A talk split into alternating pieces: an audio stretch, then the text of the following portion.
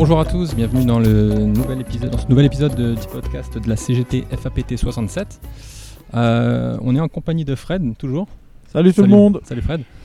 Et euh, on est euh, en- encore dans notre escapade euh, du Sud, escapade marseillaise, où cette fois on a le, le- le plaisir et l'honneur de, de s'entretenir avec euh, Claude Hirsch.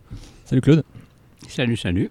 Salut. Et, euh, eh ben, alors tu vas nous, tu vas nous détailler un petit peu pourquoi, euh, pourquoi euh, on a souhaité s'entretenir avec toi et pourquoi, sur quel sujet tu veux, tu veux parler.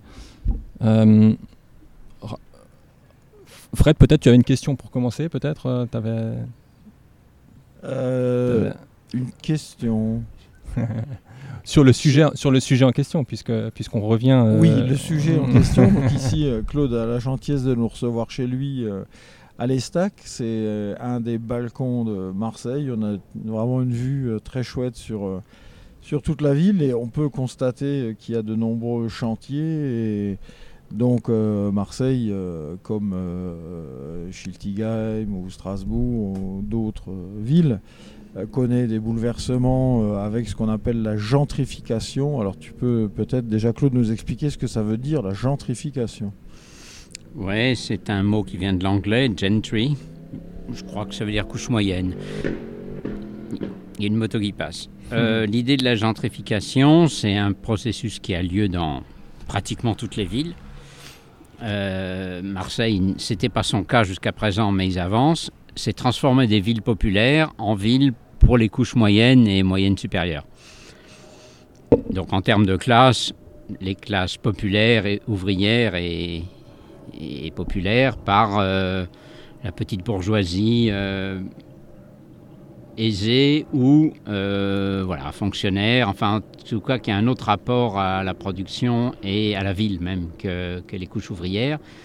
Et comme Marseille est une ville qui a été très désindustrialisée, c'était une ville très industrielle, en particulier les quartiers nord, euh, ben voilà, il y a de quoi euh, fournir de l'hébergement à beaucoup de gens en dehors des couches qui y étaient avant. Donc là, on va parler d'un quartier qui s'appelle Les Crottes, à Marseille, qui est pas loin du port, mais plutôt dans le nord, euh, et qui a subi, disons, euh, tout un plan d'investissement et un plan d'urbanisme énorme qui s'appelle Euro-Méditerranée, euh, le village des Crottes n'étant qu'une petite partie de ce plan, qui a eu une phase démarrée du, du vieux port jusqu'à euh, la Joliette et Aringue, pour ceux qui connaissent, ça c'est Euroméditerranée 1.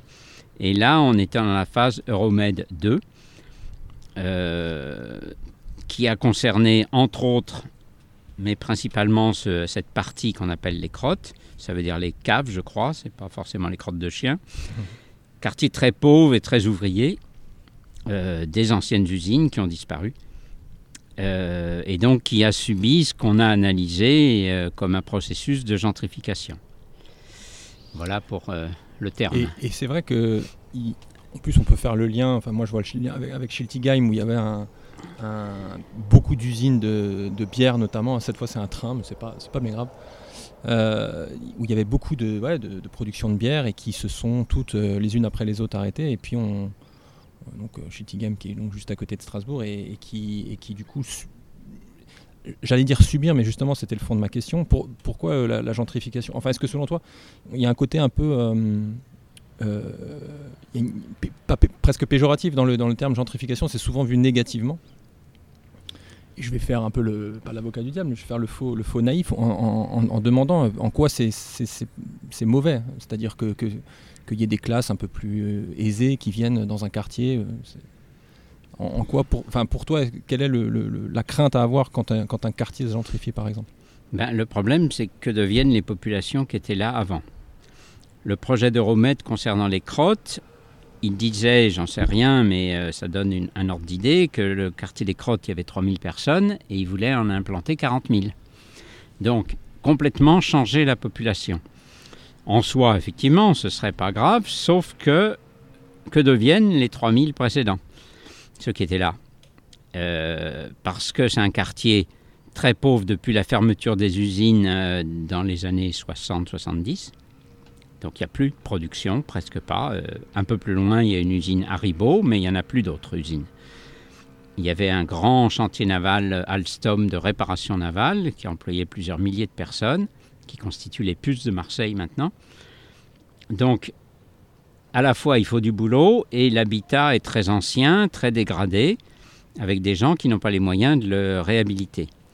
Donc la gentrification, ça consiste en gros à mettre ces gens-là dehors, plus loin. Il n'y a pas vraiment de banlieue à Marseille, mais quand même à les expulser ou à les faire euh, ne pas pouvoir rester dans les quartiers limitrophes et de les envoyer, euh, en l'occurrence, au nord, Notre-Dame limite comme quartier de, Marseille ou les, petites villes environnantes. Donc, en soi, oui, effectivement, euh, mais ça reflète d'abord un changement du statut de Marseille, qui de ville industrielle et portuaire, hein, le, grand port colonial de Marseille. Évidemment, ça a changé. Pareil, années 60, 50, 60, 70. Et puis, euh, les industries sont parties. Donc, c'est de partir d'une ville ouvrière et activité du port, euh, très cosmopolite, pour une population attachée euh, ben, à des travaux tertiaires et au tourisme. Donc, à travers ce changement de vocation de la ville, qui est financé à Tire-Larigot, euh, il y a un changement de population. Donc, voilà, les couches populaires anciennes, elles veulent bien continuer à vivre et à travailler et avoir des revenus à Marseille et rester là. Et un quartier comme les Crottes, euh, il y en avait beaucoup, donc plusieurs milliers. Et euh, en gros, il n'y a plus de place dans les projets pour elles, pour ces couches anciennes. Ouais, ok, avec, avec évidemment la conséquence, euh, je pense à, je pense à, à, beaucoup de villes finalement, qui, avec des, des prix de loyer de, au, sein des villes qui sont évidemment euh, bah, bien plus chers et, et, qui du coup, voilà. On peut prendre l'exemple euh, d'Aude-Pierre hein, sur, sur Strasbourg, hein, qui est à la fois le quartier le moins cher au niveau immobilier de, de Strasbourg et le, là où l'augmentation est le la plus significative puisque le prix au mètre carré l'année dernière a augmenté de quasiment 20% à, Haute-Pierre. Donc évidemment, euh, c'est aussi ça le but qui est poursuivi dans ce processus de, gentrification, c'est par euh, la construction euh, de, nouveaux logements destinés à des populations CSP, CSP+, hein, donc des cadres, cadres sup, de, faire venir euh, une petite bourgeoisie euh, et, tout ça, évidemment, ça mécaniquement, ça fait augmenter à la fois euh, les loyers et le, prix de l'immobilier. Et je crois que c'est particulièrement dangereux à Marseille, puisque Marseille est, est, probablement la seule grande ville en France où il y a encore des populations euh, pauvres qui vivent en plein centre-ville. Alors que si on regarde, euh, je prends Lyon, euh, Lille ou, Paris, là le processus de gentrification il est, terminé depuis longtemps. Oui, c'est vrai. J'ajoute juste que le, PS en particulier a joué un grand rôle là-dedans. Des villes comme Lille, Nantes, sous direction PS, se sont servis d'un alibi culturel Hein, il y a eu l'île euh, capitale européenne, je crois que c'était en 2000. Nantes a suivi un processus un peu identique où l'implantation d'une culture a fait venir des nouvelles couches sociales. Et effectivement, je connais un petit peu l'île, a viré les couches populaires, euh, soit en périphérie, soit dans des quartiers déshérités de la ville, qui n'étaient plus du tout avec euh, les mêmes investissements voilà, en sport, en école, en, en espace vert, en transport, etc. Donc là, c'est ce qu'on a vu aussi pour les crottes, c'est-à-dire pour le quartier des crottes, a été implanté le métro, le tramway va arriver, sans doute en 2025, et puis des tas d'immeubles ont été rasés et des tas d'immeubles nouveaux voient le jour. Ce que je veux quand même préciser, c'est que par rapport au projet initial, donc non, je, fais un petit détour. Donc par rapport à ça, déjà pour Euromède 1, euh, en particulier rue de la République, il y a eu toute une lutte du quartier euh, qui en fait a été favorisée par un coup de hasard. C'est la faillite de Lehman Brothers qui avait acheté toute la rue de la République et qui du coup, elle s'est retrouvée vendue, enfin à revendre. Et de nouveau, des offices HLM ou de logement social ont repris des choses qu'ils avaient perdues. Donc, au niveau de la lutte de quartier rue de la République, a un peu servi d'exemple qu'on pouvait résister et même par ce hasard qu'on pouvait garder un aspect populaire à ces quartiers. Et puis la bourgeoisie, une fois de plus, parce que c'était déjà arrivé du temps de Napoléon III, n'a pas investi cette rue. Donc elle, elle s'est retrouvée prise plutôt par des couches populaires. Pour les crottes, je pense aussi que c'était un projet énorme d'investissement, euh, aussi des nouveaux emplois, en particulier des emplois de, de bureaux pour des sièges sociaux ou de, pour des techniciens, etc. Mais c'était un secteur qui était lié plutôt euh, aux voitures, à la construction navale avant, donc avec cette grande usine. Des petites, toutes petites entreprises, euh, toutes disparaissent, n'ont pas les moyens de rester et non plus la clientèle. Et euh, le changement, en fait, se fait pas vers vraiment un déplacement du centre-ville, comme Euromède l'a prétendu, mais une zone d'extension pour les couches moyennes des terrains auxquels elle n'avait pas accès et qui ne lui plaisaient pas non plus. Mais je pense qu'ils ont été, à cause des énormes investissements que ça demandait, et ils n'ont pas trouvé les promoteurs pour les faire, euh, espérer gagner de l'argent euh, en investissement dans cet immobilier-là. Je pense qu'ils ont revu au rabais les prétentions de départ et que le noyau villageois des Crottes reste avec un foyer de travailleurs immigrés euh, comment ça s'appelle déjà euh, Bon, j'oublie le terme, mais Sonacotra, voilà, on connaît bien, mais, je crois que ça a changé de nom quand même. Et puis une unité d'habitation d'urgence, toutes choses qui devaient disparaître du quartier des Crottes pour en faire un quartier plus agréable et qui sont revenues dans le quartier parce que là, la population ne va pas tellement changer. Donc, entre leur désir et le plan même, je l'ai sous les yeux, le plan des prévisions, avec des immeubles en bord du parc des Égalades, donc des petits immeubles euh, vraiment pour les couches plutôt supérieures, euh, moyennes supérieures. Je pense que c'est tombé à l'eau, en tout cas on y est passé tout à l'heure, et les travaux n'ont pas du tout commencé depuis dix ans que c'est en chantier. Donc ils ont vu leurs prétentions au rabais, d'une part, et, mais ils ont quand même viré déjà pas mal de gens. On, s'y est opposé comme on a pu, d'une part, et puis on a essayé que les gens ne soient pas trop lésés. Officiellement, ils ne devaient pas être lésés, sauf qu'avec les prix pratiqués, ils ne pouvaient absolument pas retrouver l'équivalent. Parce que les prix ailleurs sont bien plus élevés que ce qu'on leur enlevait, qui en plus était proche du centre-ville, proche d'un métro.